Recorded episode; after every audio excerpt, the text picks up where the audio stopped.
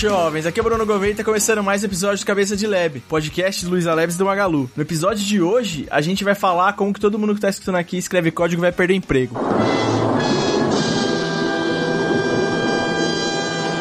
E para isso a gente chamou uma galera do Labs aqui. Oi, pessoal, eu sou a Mirelle e no episódio de hoje a gente vai falar um pouquinho sobre inteligência artificial e se ela vai ou não substituir nosso trabalho como dev. E pra gente falar um pouquinho sobre esse assunto, a gente tá aqui com a, quase que a trupe completa dos hosts, né? Fala, galerinha. Aqui é o Antônio, seu amigo dev da vizinhança. Fala, galera. Aqui é o Thiago Batalhão, sou cientista de dados aqui do Luiza Labs. A resposta é, depende do que você considera que é um trabalho de um dev. Ixi. Tô ficando preocupada já, gente. Eu pensei que ia ser um cenário super otimista esse papo, entendeu? Não. Você achou que ia ser o quê? Otimista? Eu pensei assim, não, pelo menos a gente vai tentar defender um pouco, né? Falar que não, a gente que tá construindo as inteligências artificiais, elas precisam da gente. Eu concordo 200% com o batalhão. Se você é programador e acha que programar é ser digitador, já vai preparando o currículo.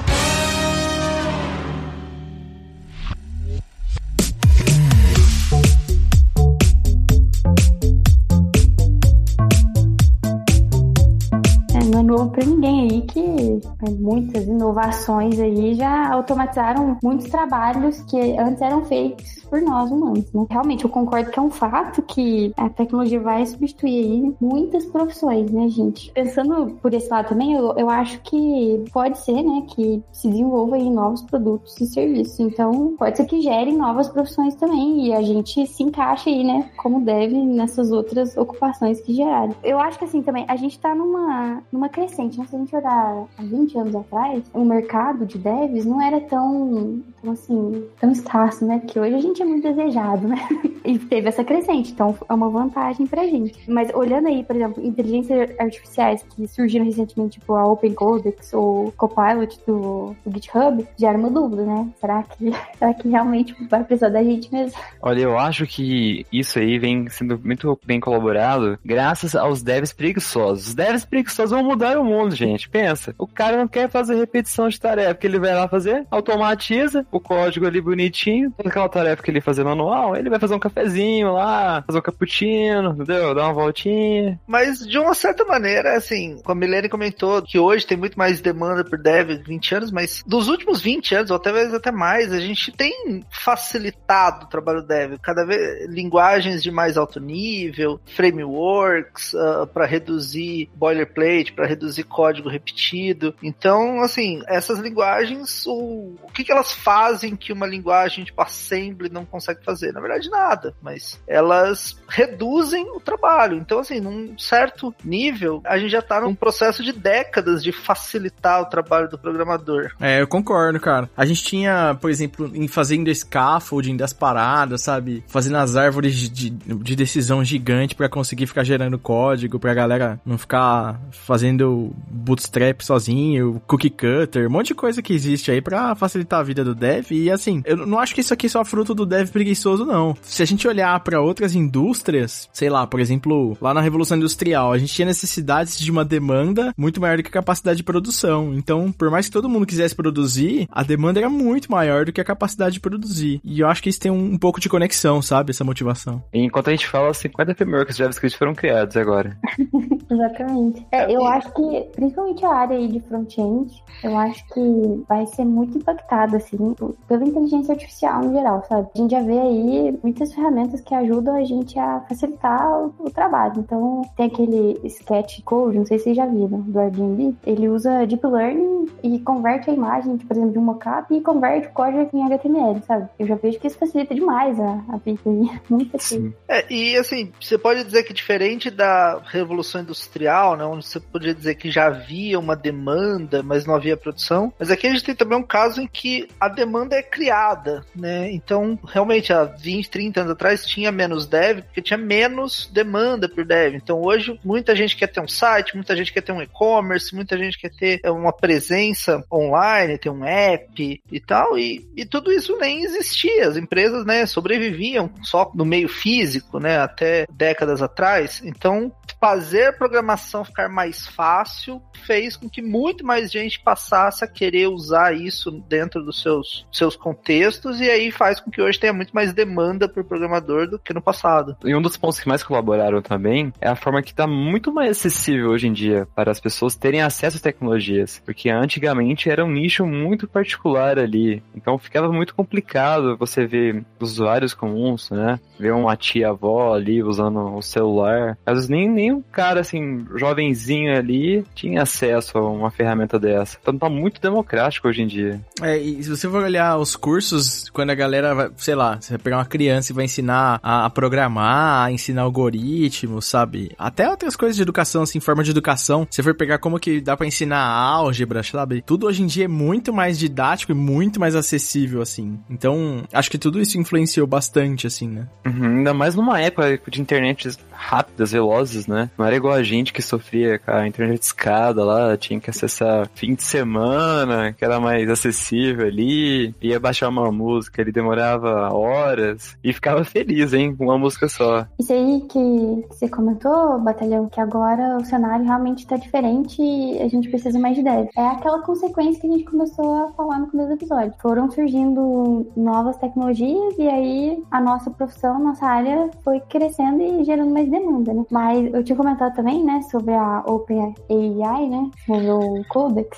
Vocês viram? Acho que talvez seria bom até falar o que que é. Talvez assim, a gente tem três termos aqui, né? O OpenAI, Codex e o GitHub Copilot seria bom falar o que, que são, né? Então, a OpenAI é uma empresa, começou sem fins lucrativos, com o objetivo de democratizar o acesso à inteligência artificial e alguns objetivos bem nobres, assim, na descrição. E o, o Codex é um, é um dos produtos da OpenAI que transforma texto em código. Então, a ideia é você passar um texto explicativo ali do que, que você quer que aconteça e ela gera um código válido, executável em alguma linguagem né, que você escolhe ali, tem suporte a várias linguagens e gera um código executável e correto, ou pelo menos tenta ser correto, fazendo aquela tarefa que você descreveu de uma maneira em linguagem natural, né, em texto. E o GitHub Copilot é uma aplicação do Codex da OpenAI que fica como um plugin no VS Code, enquanto você está digitando o código e às vezes você, por exemplo, escreve uma definição de uma função, escreve um um comentário descrevendo o que, que aquela função deve fazer, ele sugere um autocompletar com um código que pode ser a implementação que você está procurando. E é incrível isso, né? Que ele tem a base inteira do GitHub por trás. Então são milhões e milhões de códigos ali escritos. Mas se o Codex ele funciona com a base do OpenAI, teoricamente ele tem as paradas que alimentam o GPT-3 lá, que são vários teras de memória de informação, né, que foi pegada na internet aí. Ele usa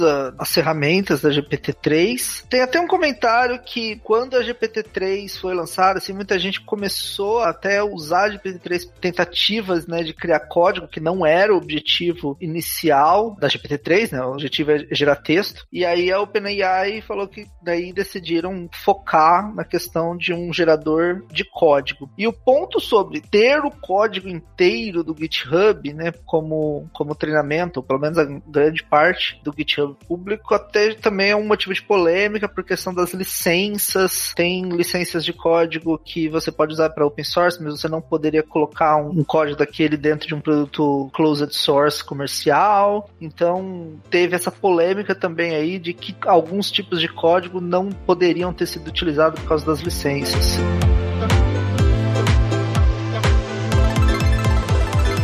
Agora, batalhão, uma dúvida que seria GP3? Bom, a GPT-3, né, a sigla Generative Pre-Trained Transformer, um gerador de texto pré-treinado, isso é importante porque o treinamento em si é muito custoso, então o fato dele ser pré-treinado, você não precisa fazer ele toda hora. E aí o objetivo dela era responder perguntas né, inicial, mas ela também consegue gerar texto livre, né, texto humano. Então você pode fazer uma pergunta para ela, quase um chatbot assim. Três porque é a terceira geração e essa terceira geração é bem maior que a segunda geração, né? Muito mais cara para treinar. Isso acho que é um outro aspecto importante da questão aí de quem tem acesso a isso, né? Porque é um, é um custo de treinamento desses modelos é muito alto, então não é algo que, lá, uma pessoa interessada no seu tempo livre consegue treinar. Então é, vai ficar num, dentro de um círculo muito pequeno de grandes empresas. O que eu acho mais da hora do OpenAI lá, quando você começa a olhar as coisas por baixo, é primeiro o volume de dados que eles pegaram para construir, né, os modelos, a quantidade de tokens que eles usaram para criar todo o algoritmo é bizarramente maior do que a segunda vez. Token, para quem tá escutando e o batalhão me corrige se eu estiver errado, é meio que cada palavra, vai. Se a gente escolher splitar por espaço aí, imagina que você vai ter um array gigantesco aí, separado por espaço, e aí cada membro do array é um token. Acho que dá para explicar assim, né? Simplificando bastante. Dá pra explicar, assim, é. A gente teve um episódio em que a gente entrou em, em mais detalhes sobre isso há, um, há, alguns meses atrás, eu participei também, né? Embutindo palavras, mas é basicamente isso. É é uma das técnicas, né, de NLP, então cada token, que é basicamente cada palavra, vira, né, uma representação matemática, e aí você pode alimentar uma rede neural com isso, e ela pode também cuspir palavras desses tokens que viram palavras, que viram frases e textos. Uma coisa legal, tanto no Slack da OpenAI que tinha, agora não tem mais porque a comunidade cresceu demais, eles desistiram e foram pro fórum, que é mais barato.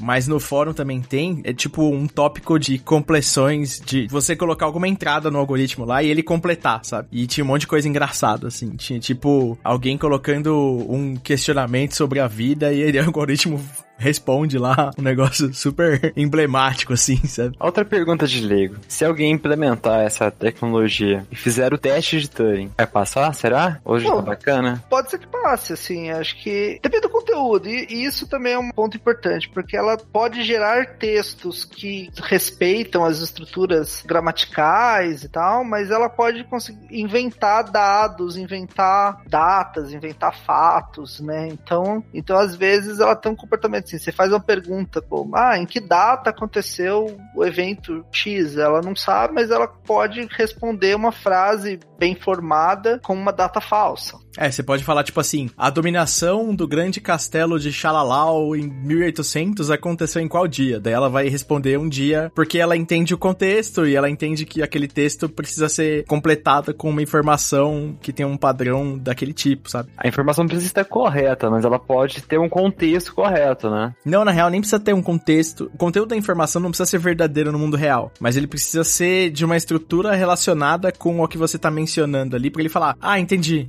Uma coisa coerência. É, coerente, isso aí. Isso foi uma das coisas que mais me impressionaram quando eu conheci a Codex. Eu assisti um vídeo, até a gente disponibiliza aqui na descrição do episódio, depois pra quem quiser ver, que o cara, né, fazendo teste com ela, escreveu assim, ah, cria uma página aí com menu lateral e um título tu. Mas ele não falou o título, ela inventou o título, sabe? Teve outro teste também, ele coloca uma imagem de foguete. Ela vai lá e busca uma imagem aleatória de foguete. Isso eu achei fantástico. E não sei vocês, assim, né? Pode ser que a OpenAI queira monetizar usar isso, né? Não sei se já tá fazendo isso, mas eu acho que se fosse aberto, iria democratizar isso para qualquer um, né? Que quisesse construir alguma aplicação, vocês concordam? Tipo, é, teria que, por enquanto, parece que ela só entende inglês, né? O que a pessoa precisava saber era inglês e orientar ela aí. E outra, o que eu achei muito legal também é que no terminal, né? Conforme você ia dando as orientações para ela, ela ia disponibilizando o código fonte. Nossa, eu achei isso muito da hora. É, então, sobre essa parte de monetizar, a OpenAI OpenAI nasceu em 2015 assim, com propósitos nobres de, de democratização, como uma empresa sem fins lucrativos, mas aí logo essa situação mudou porque o desenvolvimento dessas ideias são muito caras, tanto no nível de custo de computação mesmo, custo de cloud, quanto no nível de pessoas, né? Tipo, os grandes pesquisadores de, de, de deep learning são disputados pelas grandes empresas e uma estrutura de sem fins lucrativos não conseguia se tornar sustentável, né? Se tornar sustentável, né? Pagar um salário compatível com o mercado, então sem perder esses caras para Facebook, Google e tal. Então ela foi indo para um modelo mais né, de, de fins lucrativos, teve um aporte grande de dinheiro da Microsoft e, e até a questão do GitHub entra nisso, né? Porque a Microsoft também comprou o GitHub, então no fim a OpenAI não é da Microsoft, mas ela tem uma, uma relação muito próxima, né, com a Microsoft e, e por isso que o GitHub, né, foi usado, tal, para treinar a OpenAI. Outro ponto que a OpenAI considera é a questão dos riscos, né? Na GPT-2, na GPT-3, eles citaram que abrir para qualquer um poderia ter risco, assim, de criação de fake news, né? Porque você cria textos que passam o teste de Turing de certa maneira, né? Textos que são bem feitos. Então eles fecharam, né? Colocaram essa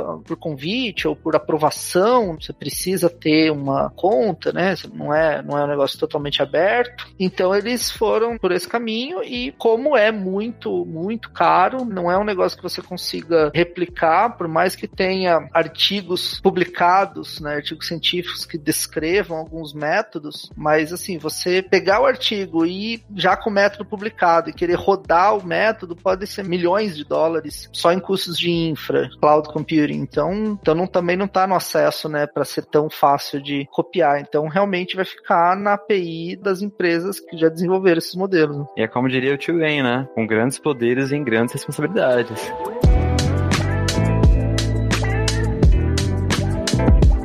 Acho que o primeiro contato que eu tive com a tecnologia, assim, nesse estilo, né, foi com, com aquele jogo, não sei se vocês lembram, o Akinator. Você pensa em um personagem e conforme as perguntas que ele vai te sugerindo, você vai respondendo a probabilidade, se era sim, não, talvez, não sei. Ele ia subtraindo, né, esses resultados até chegar nesse personagem que você pensou. Daria um exemplo legal, né, do uso é. dessa tecnologia. Aí acho que entra até numa outra polêmica aí, que é a questão do, ah, inteligência artificial na verdade é um monte de if. if. não é uma árvore de decisão gigantesca, né? Não é bem assim que funciona. Exato. As inteligências artificiais, essas redes neurais, elas conseguem generalizar, né? Que é algo que uma, uma árvore de decisão já pré-construída não consegue. E quando você está falando de texto, né? Por mais que, que o vocabulário seja finito, o número de maneiras que você pode combinar essas palavras é, é basicamente infinito. Então, toda frase que a gente está falando nessa conversa é uma frase frase que nunca foi dita antes na história da humanidade. Uma inteligência artificial que reconhece texto precisa ser capaz de generalizar dessa forma. Igual com assistência, igual o da Google ou, ou da Siri, por exemplo, né? Você pode falar para ela, ah, conte uma piada, ou, por exemplo, me faça rir. Então são várias maneiras de chegar ao mesmo resultado. É, e esse é um grande desafio dos chatbots, por exemplo, ter essa flexibilidade toda de uma maneira barata, sem ter que, muitas vezes você não queria ter que acoplar, né, uma GPT GPT-3 para ter um, um, chatbot desse, mas, mas tentar ter um, um, chatbot flexível que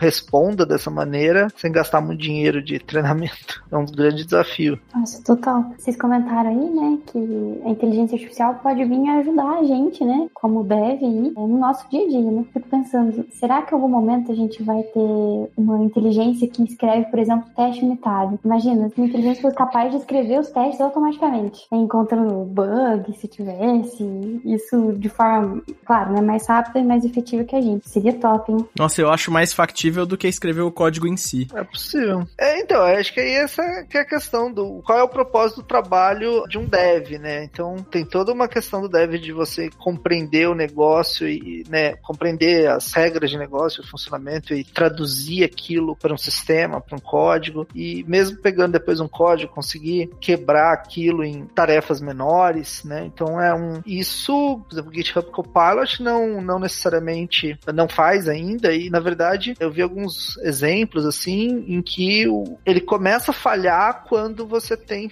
tarefas que precisam sim, ser encadeado vários passos. Por exemplo, uma tarefa assim era você pegar um texto, manter a ordem das palavras, mas dentro de cada palavra você inverter os caracteres. É um lance que você precisa separar em dois. Né? Você precisa primeiro quebrar o texto em palavras, depois aplicar a reversão dentro de cada palavra. E já o GitHub Copilot já falhava nessa task. Né? Ele gerava um código que não fazia o correto. Embora parecia correto, e isso é um outro ponto, desenhar o programa, né, separar as coisas, continua ainda sendo bastante uma tarefa de dev. Agora, quando você já tem uma função muito específica, já que você já tem um escopo já muito bem desenhado ali, muito restrito, transformar isso no código, aí o GitHub Copilot pode ser um grande aliado. grande aliado. Eu vejo que hoje ainda a parte de regra de negócio ainda tem muito a melhorar, né? São tantas possibilidades que é muito difícil prever um modelo modelo. Agora, para tarefas cotidianas, coisas simples, sei lá, fazer um CRUD, por exemplo, né? Salvar uma entidade inteira no banco. São coisas que estão mais simples, né? Em um nível menor, digamos. Como o Gouveia falou, né? O trabalho do dev não vai se resumir a só escrever código, né? Na minha opinião, tá, gente? Eu acho que vai ajudar a nossa vida como dev, mas dificilmente vai substituir por completo, sabe? A gente tem aí, igual o Antônio falou, né? A gente tem as regras de negócio, a gente tem que trocar ideia aí com stakeholders, a gente tem que identificar pontos de melhoria, né? Tem muita coisa além de só escrever código, né?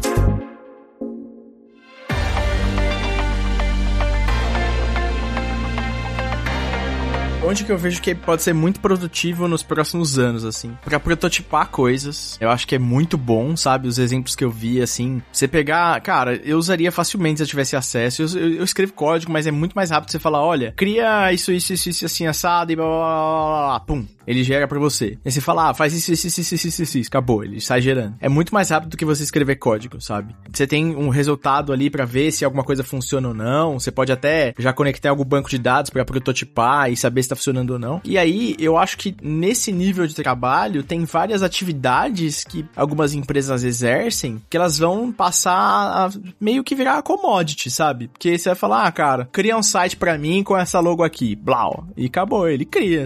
Não tem mais valor nenhum, entendeu? O valor de cada um pro outro vai ser o preço que você cobra. E aí acabou, virou commodity, sabe? Não, não muda nada. Então eu acho que essas tarefas hiper básicas para sites menores, sabe? Coisa que não demanda de um engenheiro de software que vai ter que olhar, falar, putz, quão otimizado isso aqui tá, sabe? Qual o tempo de execução desse código? Putz, quanto ele usa de memória? Esse banco aqui, que engine de dados que eu vou usar? Onde eu vou criar índice? Esse monte de, problemas complexos que, conforme você vai crescendo, as coisas vão aumentando, a necessidade de você saber sobre isso, isso vai vai ser mais necessário ter gente que sabe mexer no código e sabe o que tá fazendo mesmo. Mas eu acho que isso é um jeito, assim, sabe? De, de um caminho que eu vejo implementação. Ele vai te dar receitinha de bolo, né? Agora, se você quiser colocar uma cobertura ali, fazer alguma coisa mais diferenciada, gourmetizada, aí cabe a intervenção do dev. É, e um outro ponto que eu li muito, assim, é que pode ser também um, uma reflexão do estado atual, é a questão da taxa de acerto, né? Porque nem sempre ele acerta e tem alguns casos onde ele parece que acerta, né? Gera um código que é, ao primeiro olhar, assim, ele correto, talvez ele acerte a maioria das situações, mas erre alguns corner cases, e aí, assim, pode trazer até uma dificuldade maior de você perceber esses bugs e corrigir esses bugs, talvez, do que você, tipo, criar o seu código diretamente, né? Então, assim, ele ainda tem uma taxa de erros, né? Mas, assim, a OpenAI, acho que ela é bem aberta quanto a isso. E, inclusive o nome, né, do serviço Copilot é um nome interessante, assim, acho que principalmente em oposição ou em diferença com a Tesla Autopilot, né, os sistemas de, de direção autônoma da Tesla, né, porque o, o né, são dois termos, né, de aviação e tal, dois termos de piloto, mas o, o Autopilot dá a ideia que realmente você pode dormir e deixar o carro funcionando sozinho, que ele vai fazer todo o processo sozinho, sem necessidade, e aí teve alguns acidentes tal, mas assim, se você ler o manual, o manual da Tesla vai falar, não, é, responsabilidade continua sendo do motorista, o motorista precisa estar tá atento e, e pronto para assumir o volante quando necessário, mas o material mais publicitário muitas vezes dá a entender que você pode realmente dormir e, e deixar o carro sozinho. Já o co-pilot, né, passa uma ideia diferente, passa uma ideia de que ele tá ali para te ajudar, mas não para tirar o comando de você. O comando continua com a, pessoa programadora, a pessoa, a pessoa dev, e ele não vai te tirar o comando, ele só vai te apresentar uma sugestão. Um parceiro, né? É, vai usaram ser... muito essa metáfora, né, do pair programming, né, o seu parceiro de pair programming. E ainda é uma coisa muito nova, né? Se vocês forem pensar na questão da Tesla, ela evoluiu bastante recentemente, né, com novos estudos, melhorias, mas ainda tem uma gama de possibilidades, né, que ainda precisam ser implementadas. Mas sim, é, tem um avanço muito grande assim. Mas eu ainda não confiaria andar só deixar ali dormindo ali, e andando, não. Eu eu digo que É. ainda não teria tanta confiança assim. É, e, e se você olhar na questão jurídica do contrato que talvez você assinou sem ler para comprar o carro, vai falar que não, vai falar que você não pode, você tem que, você continua se responsabilizando e continua tendo que acompanhar a operação total do carro. né? Cara, eu vou te falar que eu gosto de dirigir, né? Então eu não usaria o autopiloto da Tesla, assim. Autopiloto foi foda, né? Foi português de Portugal. Eu usaria, por exemplo, quando eu fui pra Alemanha, eu aluguei um Audi lá que ele tinha um piloto automático que ele seguia a estrada sozinho, freava, ultrapassava, fazia as paradas assim. E eu achei legal, cara. É pra pegar a estrada durante um tempão, assim, ele bem legal. Se você gosta de dirigir, né? Se você não gosta, então você quer só o Minority Report que você entra no carro e acabou, né? Vai embora. E também é o que você falou, né? A estrada é um ambiente mais controlado, onde não tem muita Variações, né? É, variações, não tem cruzamentos. A aviação, né, onde o piloto automático é o negócio mais utilizado, também é um ambiente extremamente controlado, né? Você tem um avião voa longe de outros aviões e carro, né, tá na rua. E aí, até assim, em termos de o que que uma inteligência artificial é capaz de fazer, existe uma relação meio que inversa entre o que é fácil para um humano versus o que é fácil para uma inteligência artificial. E assim, acho que, por exemplo, pilotagem de carro e avião, né? Muita gente pilota carro e pouca gente pilota avião, né? Então é considerado que pilotar avião é muito mais difícil do que dirigir um carro. Mas o piloto automático é o contrário. O piloto automático em avião já existe há muito tempo, porque tá num ambiente mais controlado. É, eu acho que piloto automático em avião deve existir o quê? Uns 50, 60 anos já. Tem bastante tempo mesmo. O piloto automático do avião, o piloto tá lá pra ficar, sabe, dando input e controlando os comandos lá, sabe? Vendo se tá tudo certo. O batalhão também simula aí, que nem eu, então ele manja dos Paranauê também um pouco assim. Ah, vire para a direção 300. Você vira um mob você precisa- e pronto, virou para a direção 300. Isso quando você não põe no FMS todas as instruções lá, ele só vai seguindo de waypoint em waypoint lá, né? Aí você não faz quase nada.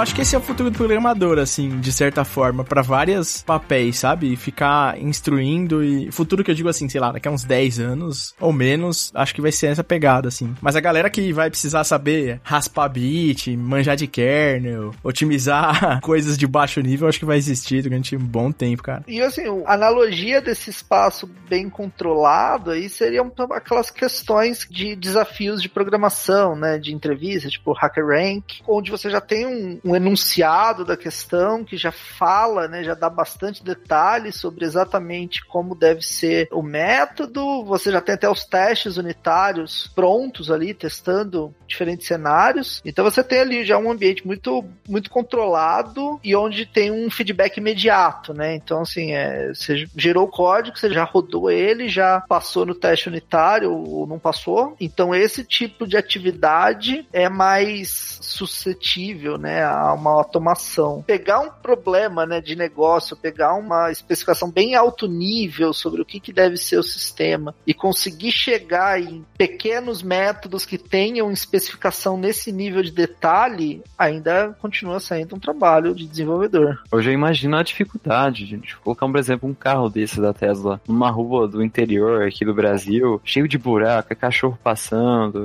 é uma tia atravessando a rua, um semáforo verde. Eu acho que são tantas possibilidades que fica muito complicado, eu acho, pra automatizar. Sei lá, um ambiente com chuva, escuro, e sem contar que vai ter envolver uma questão moral, bem filosofia mesmo. Imagina uma situação que o carro vai ser um acidente ali, tem que escolher entre matar o motorista ou o pedestre ali. O que, que ele vai escolher? Então, são coisas muito complexas, né? É o tipo de software que não pode ter bug em produção, né? É.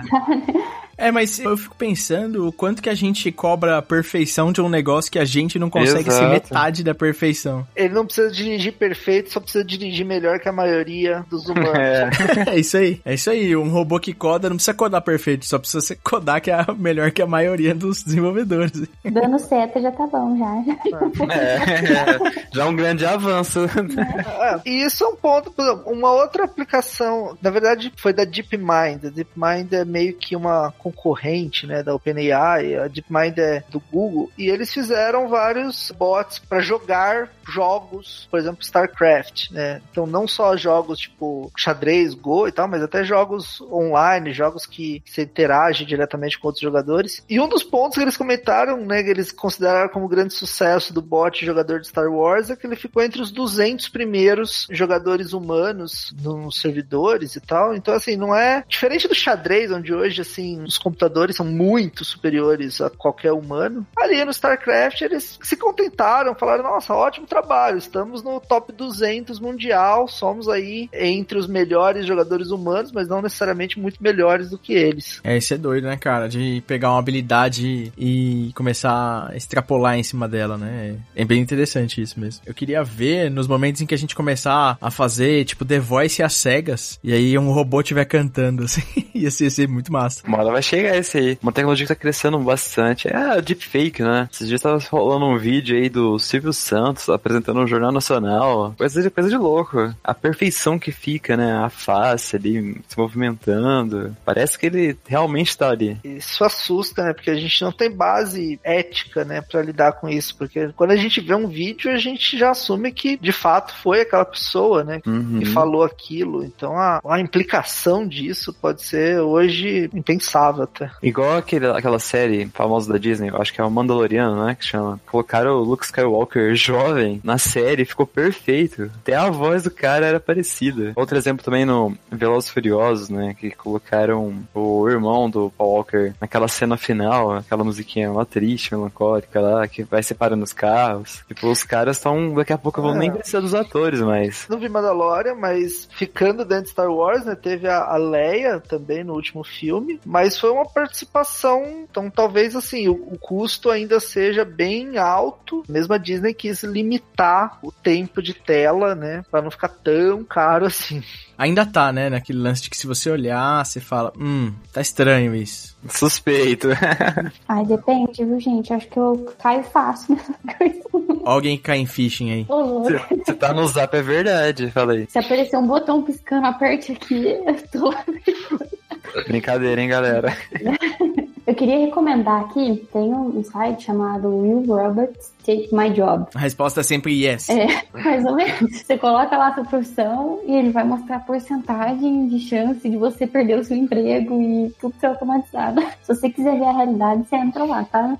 Tem até um episódio do Tom e Jerry que o Tom é substituído por um robô, cara. É muito engraçado. Tem o, o cabeça de Lab 19, a gente gravou com o Marco Gomes, foi eu, o Fatal e o Marco Gomes, e a gente falou sobre isso, algumas coisas relacionadas a isso, sabe? Sobre esses embates da revolução cognitiva, assim, de. E aí? O que, que vai ser o impacto, sabe? De, de perda de emprego e várias paradas do tipo, assim. É, que um- uma obra que eu gostaria de recomendar é o livro Rise of the Robots, do Martin Ford. Eu li ele alguns anos atrás. Um dos principais objetivos do livro é falar que dessa vez é diferente, dessa vez a tecnologia pode sim causar um desemprego em massa. Não só de programadores, mas pensando na sociedade como um todo, né? Ele fala que, bom, esse tipo de conversa já tem mais de 100 anos, né? Falando que avanços tecnológicos causariam desemprego, isso ainda não aconteceu, mas dessa vez essas tecnologias têm uma capacidade de crescimento exponencial tão grande. Antes não havia, né? Antes era um crescimento mais linear, mas agora a possibilidade de crescimento exponencial é real e que então por isso dessa vez o risco é real de um desemprego em massa da sociedade por causa da tecnologia. É um livro bem interessante, sim, ele vai entrar em detalhes assim, muitos desses pontos, mas a mensagem é pode ser um tanto pessimista, mas também tem um, um otimismo de- no final também de como a gente poderia reorganizar a sociedade dentro dessa nova realidade. Eu vou falar que tem a série do Spotify lá, Paciente 63, que também é bem legal, cara. E toca nos pontos, assim. Não vou falar muito pra não dar spoiler, mas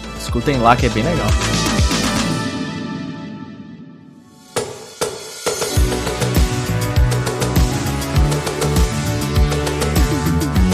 Gente tá no Twitter e no Instagram como arroba cabecadilab. Eu tô no Instagram e no Twitter como o underline goves. Eu tô no Instagram como M, underline M Vasconcelos, e no LinkedIn como Lene Mancini Vasconcelos. Eu tô no Twitter, no Instagram como Thiago B Batalhão, no LinkedIn como Thiago Batalhão. Eu tô no Instagram também com JR underline ACN de navio. Este podcast foi editado por Radiofobia, podcast e multimídia.